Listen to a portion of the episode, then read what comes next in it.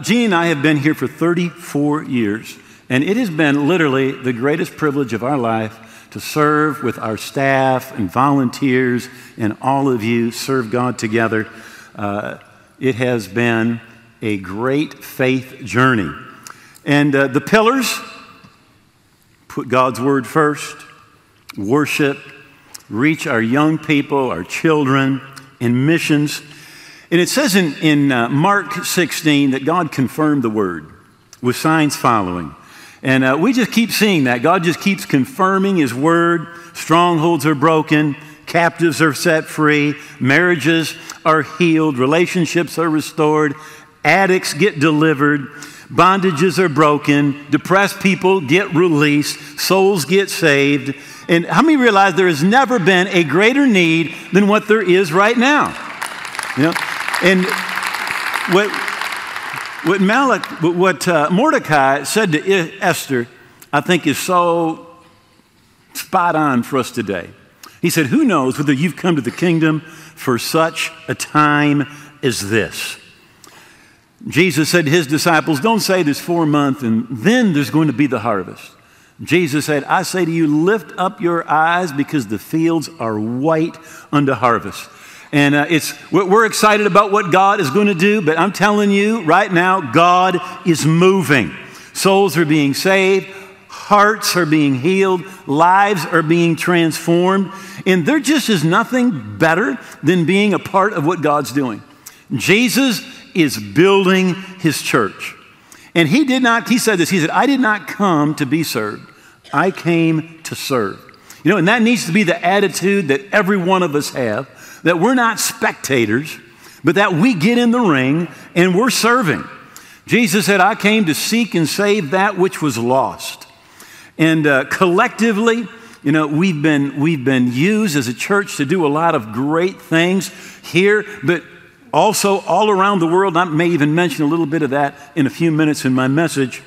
But I'm asking you to partner with us for the next 50 years to bring God's light God's life, His love, and salvation to as many people as we possibly can.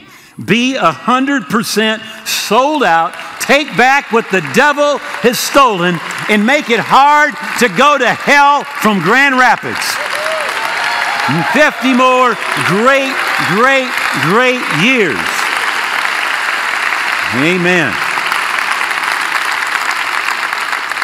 Well, now I just want to share a simple message with you.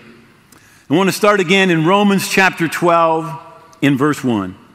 It says, I appeal to you, therefore, brethren, and I beg you, in view of all the mercies of God, to make a decisive dedication of your bodies, presenting all your members and faculties as a living sacrifice, holy, devoted, consecrated, well pleasing to God which is your reasonable, rational, intelligent service and spiritual worship. You know, a few weeks ago, we talked about what worship is. And worship at its core, it is surrendering to God. He mentions here surrendering your body, but it's your time, your energy, your talent, your money. Every time that we come and we surrender to God, that is what worship is. Now, what I want to talk to you about today is how do we get to the place where we're doing it? We can know what it is, but how do we get there? And it's really the next verse that talks to us about that, and we're going to get there in just a moment. But it does not matter what your occupation is. Whether you're a housewife, a truck driver, a chef, an engineer, a banker, or a lawyer, every one of us are called to make a total commitment, a total surrender to God. And really, God doesn't want your service as much as He wants you. God's after you. In fact, the Corinthians said to Paul, You're like, you're after our money. He said, No, I just want you. I want you. And what God is after is He's after us. Right? And so often we ask God, you know, what do you want me to do? Do you want me to do this or do you want me to do that? But what we should be doing is praying is, Lord, make me usable so I can be used by you wherever it is you want to use me. Right? And unfortunately, uh, when a child grows, or, or is born, they're, they're, in the natural, you just feed them and they keep growing, right? But it seems like spiritually, some people never grow up. They're 40 years, 40 years they say they've been a Christian, and you still have to change their spiritual diapers and give them spiritual pablum. You know, unfortunately, some people, they just say totally self centered, self absorbed brats. Probably should say that in a nicer way. you know, like that little kid you see in the store that throws a fit. You know, and then the parents give it to him. Again, uh, with God, you can throw a fit, but He will not answer. He doesn't respond to fits, God responds to faith. But we need to be totally, totally committed to God in every area of our life. Now, if you wonder if you're totally committed, if you have any doubt, you're not. If you've got a doubt, am I totally surrendered? You're not. If there's that tug of war going on in your heart, no, but God wants you to make a decisive decision. Right? You're going to surrender to God. Now, because you surrender once doesn't mean you're never going to need to do it again. In the Garden of Gethsemane, Jesus prayed and he said, God, if there's any way for this to pass, let this pass. But not my will, but yours be done. Hour later, he's on his knees, he prays the exact same thing. And an hour later, he's on his knees and he prays the exact same thing. How many realize that when you surrender and dedicate yourself to God, you may need to do it again? In fact, I guarantee you, you're going to need to do it again. And you're going to need to do it again. But it needs to be a continual attitude, a, a heart issue with us as believers that we are continually in that place where if there's any place that we're slipping, we're coming to God and we are dedicating, we are surrendering ourselves to God. In whatever area that we're not surrendered, we come and we surrender. And that really is worship. Now, what brings us to the place where we can do that, right, and keep doing that is renewing our minds with God's Word. To tell you to do it, but not tell you how wouldn't be right. So Romans 12:1 tells us this is what you need to do. You need to surrender totally to God. But then Romans 12:2 tells us how to do it. It says, Don't be like the people of this world, but let God change the way you think. Let God change the way you think. Because when you change how you think, you will change how you live. Right? Don't be like the people of this world. Don't let the world cookie cut you, make you into their mold with their values, their morals, their standards. Now, you need a different standard, different values. And where do we get them? Well, we get them when we let God change the way that we think. And by the way, the reason that God gave you one of these is to change the way you think. That is its purpose, right? Uh, I, have I've known people who sleep with the Bible under their pillow. It doesn't help. right? It's not going to do any good under the pillow. It only does good when it gets inside your heart. That's when it does good. And literally, it is supposed to change how you think, change your morals, change your values, change your perspective, change your goals. Right?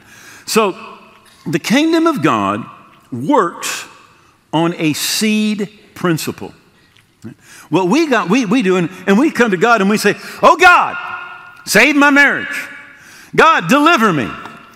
God, my finances are a mess. Help me. Right?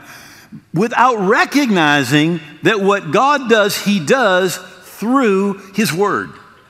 And He does it in us. Right? In fact, the way God changes us, He changes us from the inside out. God doesn't start on the outside, God starts on the inside. And He starts with His Word. His Word is a seed. In 1 Peter 1.23, and having been born again, not of corruptible seed, but incorruptible. So it's saying the Word of God is like a seed. It's an incorruptible seed. And that seed gets sown in your heart. In Mark chapter 4, Jesus tells the parable of the sower. And he said, The sower goes out and he sows the seed or the word of the kingdom of God. Right? Now, that seed falls on different kinds of ground. And depending upon which kind of ground it falls on, it produces fruit or it doesn't produce fruit. But here's what Jesus said He said, if you can understand that parable about the sower sowing the word of the kingdom of God, he said, you can understand all my parables. He said, but if you don't understand that parable, he said, you won't understand any of the parables. And he says, and you will not understand how the kingdom of God works. Because the kingdom of God works like a seed. It gets sown in your heart and it begins to grow. In Mark 4, again, Jesus said, The earth yields crops by itself. First the blade, then the head. After that, the full grain in the head. And when the grain ripens, immediately puts in the sickle because the harvest has come. So the word of God that's sown in your heart, it begins first of all with a blade, then it grows the stalk, then the ear, then that ear develops, and then it's harvest time. The Bible is different than any other book. First of all, this book, the Bible, is God breathed, it's God inspired. Right? This book is God speaking to you and to me. Uh, because this is God speaking to us, how many of you we ought to find out what's, what's in here? And it's amazing to me how many people call themselves Christians and neglect the Bible. You are never going to grow spiritually without the Word of God. As newborn babes, the Bible says, desire the sincere milk of the Word that you may grow thereby. So God's going to tell us His will for our lives. He's going to, everything God's going to give us, explain to us, it's going to be in His Word. The Bible says the Word of God is living, it's powerful, it's sharper than a two edged sword, piercing even to the dividing of the soul and spirit, joints and marrow, discerner of the thoughts and the intents of the heart. It is powerful, it's alive, and it gets on the inside of you and it begins to cause change. It begins to grow. Recently, I read a biography of the, the uh, founder of Wycliffe Bible Translators. He began in Mexico, and, and, he was down in southern Mexico in the Chiapas area. And he, it, it, when he arrived there, he, he met the mayor and he gave him a Bible. And it was about six weeks or maybe two months later, the mayor comes to him and says, The book. He said, The book won't let me steal. And the book won't let me do immoral things. And then about a month later, he comes back and he says, I want three more of the books. And he gave him his gun. He said, I don't want to murder anybody anymore and I want three Bibles. I'm going to give them to my three enemies so that the book can do for them what the book has done for me. I'm telling you, the book will change your life. It will change your life, but it has to go in and it needs to grow. It needs to grow. Jesus said to them, Be careful what you're hearing. The measure of thought and study you give to the truth you hear will be the measure of virtue and knowledge that comes back to you, and more besides will be given to those who hear. So Jesus is telling us that we need to be very careful with that Bible. We need to spend time in thought and study. He said the measure of thought and study, or the amount of time you spend meditating on the Word of God, that will be the measure of virtue or power, life changing power and knowledge that will come back to you. Right? But what's going to happen, it changes you on the inside, not the outside. And when you change on the inside, when you change the way you think, you change the way that you live. Right? It, the Bible shows you what you will never intuitively know. If you're following this world, you're going to miss God almost every single time. So David said in Psalms 119, verse 128, he said, Therefore, I consider your precepts or your word concerning all things to be right. Now, how many know God is right? And he changes not. So he said, I consider your precepts, your word concerning everything to be right. So God is right about marriage. God's right about money. God's right about forgiveness. God's right about raising kids. You name the subject, God is right. Now, now here's the deal. If you will look at what God says and you look at culture, what, what our world tells us, there's going to be a big difference, right? And the world is not right. God's right. And, and by the way, ultimately, it doesn't really matter what you think or I think or anybody else thinks, right? Something's not right because you think it's right or because a political group thinks it's right. It's right if God says it's right, and it's wrong if God says it's wrong. It's just that simple, right?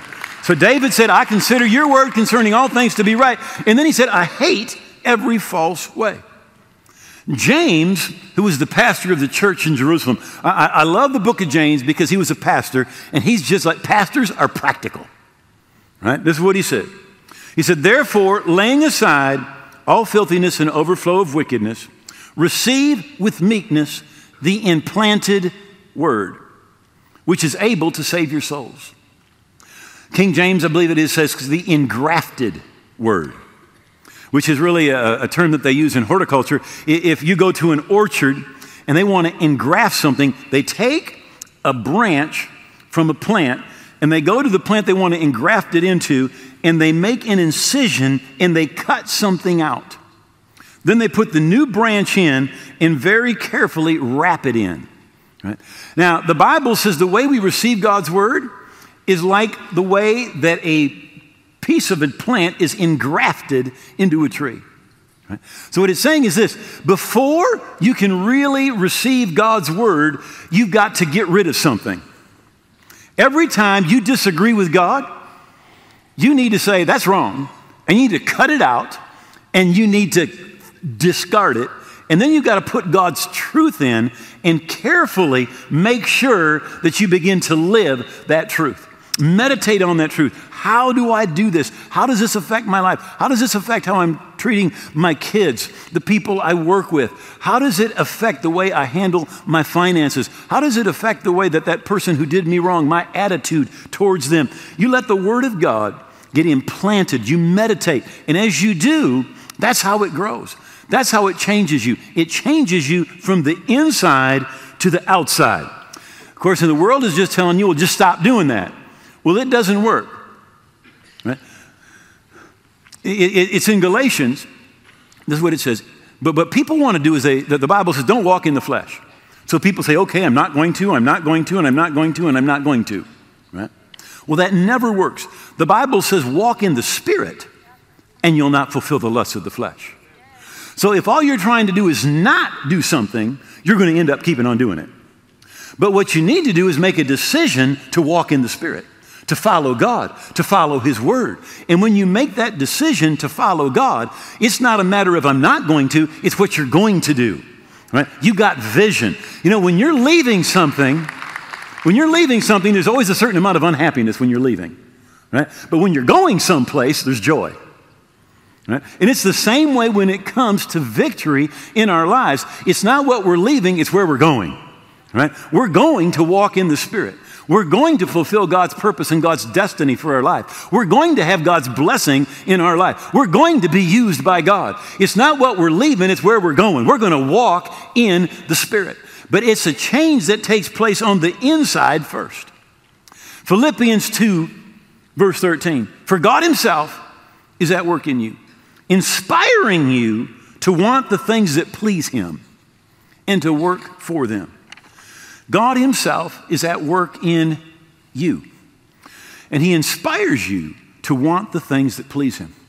In Psalms 37, the same truth is back in the Old Testament. It says, Trust in the Lord and do good. Dwell in the land, feed on His faithfulness. Delight yourself also in the Lord, and He will give you the desires of your heart. Commit your way to the Lord. Trust also in Him. He'll bring it to pass.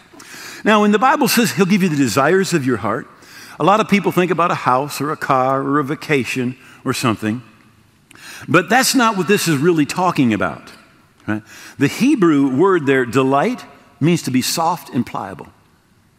To be soft and pliable. So, so what God's going to do is He's going to change your desires. Uh, let, me, let me tell you a little story about this. Uh, back in 1988, I, I just had this desire to go to Russia. I didn't know anybody. And you just said to me, Why do you want to go? I just said, I don't know. Something in me wants to go. Right? And uh, I, I, remember talking with the, the elders of the church. I said, There's really no reason for me to go, but I want to go. I feel like I got to go. Something just, something just making me want to want to go to Russia. And then there was somebody in church who found out, and they actually came up and said, Thus says the Lord, if you go, you'll die in a plane crash. And by the way, if you get any prophecies like that for me, just keep them, okay? Just keep them. So, so, so I went to the elders and, and we talked about it, and, and they said, You know, if you really feel like it, go. You know? So went, took two of my friends, right? And we didn't know what we were doing. We didn't know anybody. And uh, we, we at, at, that time, uh, the Baltics were still very solidly a part of the Soviet Union. And so we went to Helsinki, Finland. We took a boat across, and we ended up in uh, Riga, Latvia. We got in our hotel, and we didn't know what to do. So we thought, well, let's, let's go walk down out on the street. Now, we are, we are outside. We are not outside. I don't think we're outside five minutes. And a man comes up to us in English and said, Are you Americans? And we said, Yes, we are. And he said, My boss would like to buy you dinner. And we said, Okay. We figured if we went to a restaurant, we couldn't read the menu anyway. so he takes us to dinner. And uh, the boss is talking through an interpreter. And uh, he says, he says uh, I'm a Russian businessman. He said, My dad was a pastor. He spent 20 years in Siberia in a gulag for preaching. He said, and, and uh, I pastor a little church as well. And, and we're talking with him. And all of a sudden, he says, You need to come to my city. He said, We live 30 miles from here, and I want you, day after tomorrow, to come to my city. And I'll send a car to pick you up, and we'll come. And in fact, what he said is, He said, And we will have a series of dinners. Now, some of you will remember this guy because he came to church and spoke for us. Right? He was about six foot seven, 420 pounds. And when he said a series of dinners, he wasn't kidding. I took him to Olive Garden, and if my memory serves me right, he ordered three dinners and ate them all himself. So we get to this town. It's 30 miles out of Riga. It's called uh, uh, Jelgava, and it's a closed city. There's a there, there's a Air Force base there, and our understanding later was that they had nuclear weapons there, and no foreigner had been there since 1945. And we're there in a restaurant with him, and he's just this flamboyant guy, and he's yelling for waiters to do this and yelling to bring more food. And, and we're sitting there. Half of the people in there have got military um, hats on and uniforms on, and we're thinking, oh gosh, we're going to go into jail. You know? I do, not, I do not want a jail ministry, not like this. You know? so as we're talking, we're kind of like trying to be real quiet. And, and he says, oh, this, this city needs the gospel. We need the gospel so bad. And he said, uh, It would just be wonderful if you'd just come here and preach. And we said, Yeah, that would just be wonderful if we could preach here, but we know that can't do that, it's illegal. And he said, Let's do it. I mean, he threw down some money, he paid the bill. We walk across the street, and in 10 minutes, we have rented the Civic Auditorium for two nights from then. It's a Tuesday, and we rented the Civic Auditorium for Thursday night. Then in five minutes, we're at the, the uh, newspaper place, and he puts out an ad, which I still have. Right? It's in Russian, so you can't tell, but this is what it says. It says, Two famous American preachers will preach in the Hall of Culture, which is the Civic Auditorium, on Thursday night about the God who made the world. And it's like not supposed to be legal. I mean, this is Gorbachev's sin, but you know, perestroika is just, just coming. And we're like, oh my gosh. They drop us off at the hotel. We're like praying and fasting, like, God, we don't want to go to jail. Huh? They pick us up, they bring us there Thursday night. We get there, the place is packed.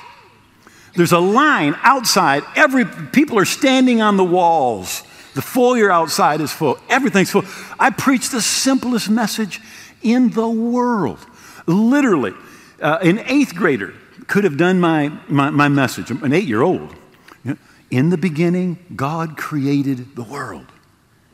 And He put man and woman in a beautiful garden. And He told them to eat all of the trees. And this is all going through an interpreter. And, and I probably shared for 30 minutes. So that was probably 15 minutes with an interpreter, you know, 30 minutes. And then I said, now, if you want to give your life to Jesus and receive forgiveness of sins and live for Him, raise your hand. Everybody raised their hand. So I knew they didn't understand. so I did it again, right? It said, please raise your hand. And every, listen, not one person did not raise their hand. Not one. And, and the big guy comes up to the interpreter and he says, uh, they understand. They want to be saved. And I'm like, oh. You know? So we pray. And afterwards, I, I said to him, I said, you know, now that communism is dead, there's this vacuum in people, and they are hungry. And we, we need to reach them with the gospel. I said, but more than anything, what we need is we need a Bible school. And he said, he said, oh, he said, we could do that. Now, there hasn't been in the Soviet Union a new Bible school or seminary in 70 years, since 1917. He said, we could do that. I said, what do you mean we could do that? He said, we could do that. So, so I was on the board of a mission organization in Florida. At that time, we were the largest mission sending organization in the world. And I went back and I told them, and I said, let's do this. So we, you paid, by the way, to send the president over there. He came back and he said, let's do that. Let's do it. So that guy that we met, he rented a building. Leon, how many square feet was that building? 200,000? Yeah, about 200,000 square feet. Dormitories, classrooms, kitchen, you name it. All right? He rents that thing, and I think it was 17 families ended up going over there. We started a Bible school, and by the way, they said today that from that Bible school were started over 1,000 churches, and several of the 10 largest churches in the former Soviet Union came out of that Bible school. Leon and Audrey were over there, a big part of it, and great to see you, Pastor Leon. Now, you know what that was? Just a desire. Made no sense. I remember telling my uncle and aunt I was going to go, and they said, You're crazy. You know what? But God Himself is at work in you. And He inspires you to want what pleases Him. He puts those things on the inside of you. But it's when you get full of the Word of God and you're soft and you're pliable to what the Spirit of God is speaking to you. I've heard people say, Oh, God never speaks to me. Well, He's speaking, you're just too hard hearted to hear. You're too hard hearted to hear. You need to get that word down on the inside of you. Let it change the way you think, your morals, your values, your behavior, your, your, your, goals. God's word will change every single part of us. As I look at Jeannie in my life, every single time we've made a move, including the move from Mexico to here, it was because God put a desire inside of our heart. And this is what I know I know that He does the same thing for every single one of us.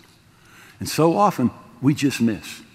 But we need to be soft and pliable, and He will give you the desires of your heart.